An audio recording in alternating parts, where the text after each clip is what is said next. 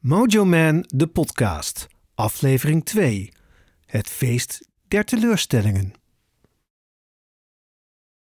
Een satirisch verslag van het laatste nieuws, geruchten, roddels en spraakmakende gebeurtenissen vanuit de kleedkamer van Mojoman, de schandvlek van de vaderlandse bluesscene.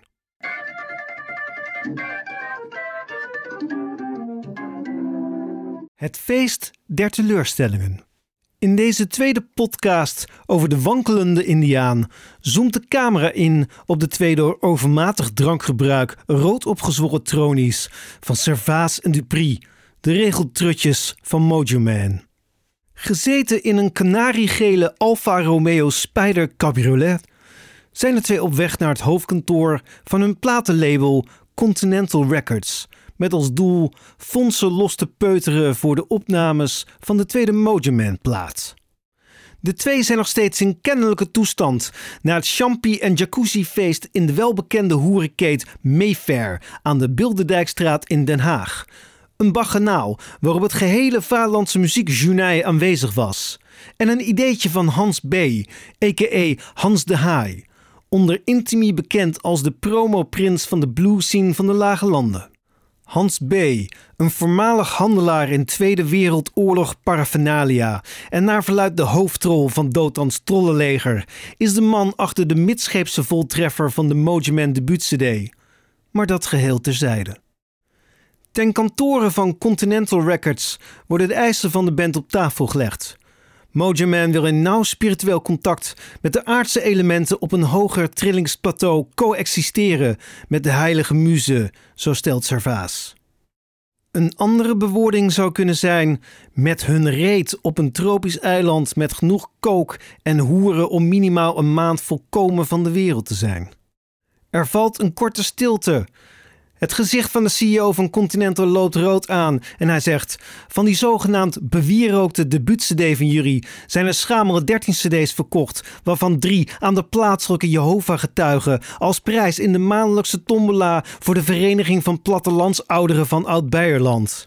En die godsdienstwaanzinnigen stonden nog geen week later op de stoep om zich te beklagen over de vuilspuiterij en platvloerse teksten in het cd-boekje. Om ze een beetje koest te houden zijn er nog 10 cd's meegegeven zonder verdere bijbetaling. Er staan dus op dit moment nog 99.987 cd's in discreet kartonnen dozen in de opslag. Er staat wel geteld €60 op jullie konto, waar de opslag- en productiekosten nog vanaf moeten. Kortom heren, u staat momenteel voor een slordige 2 ton in de min. Er vallen over en weer bedreigingen en verwensingen met terminale en venerische ziektes, waarvan het niet kies zou zijn om daar in dit verslag gewacht van te maken. Ik volsta met u te melden dat er op onvriendelijke wijze afscheid wordt genomen, waarna er ook nog een paar ruiten sneuvelen en Dupri de inhoud van zijn blaas leegt tegen de auto van de CEO in kwestie, wiens naam op nadrukkelijk verzoek van de man zelf buiten dit verslag is gehouden.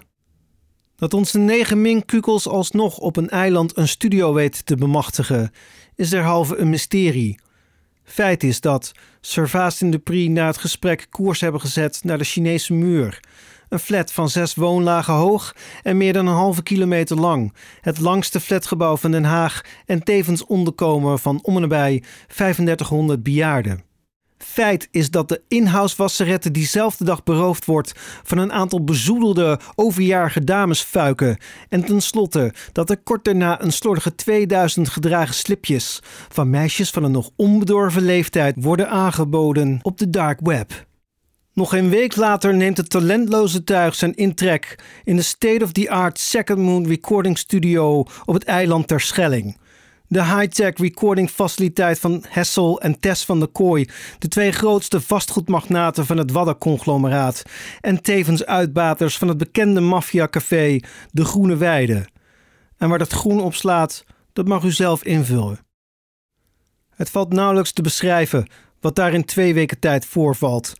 Laat ik u alleen vertellen dat onze 9 anti-helden een persona non grata status krijgen in het gehele Waddengebied, alsmede een algeheel en permanent reisverbod bij Rederij Doeksen. In het persbericht dat later wordt verspreid, kondigt de band aan vanwege verschil in artistieke inzichten en onverenigbare karakters uit elkaar te zullen gaan. Zoals u allen weet ontbreekt het bij dit rampzalige stel aan ieder greintje talent om van karakter nog maar te zwijgen. In werkelijkheid ging het fatale conflict over de enige op Terschelling woonachtige prostituee. Een gepensioneerde dikke hoer die voor een absurd bedrag wordt overgehaald om nog één keer haar oude gerimpelde trucendoos open te trekken.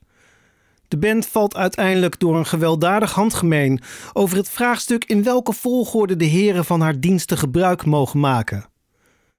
En zo komt er godzijdank een einde aan de band die in haar korte bestaan meer zieltjes gebroken heeft dan Stichting Correlatie goed kan maken. In de volgende podcast ga ik u vertellen over de wederopstanding van de wankelende Indianen.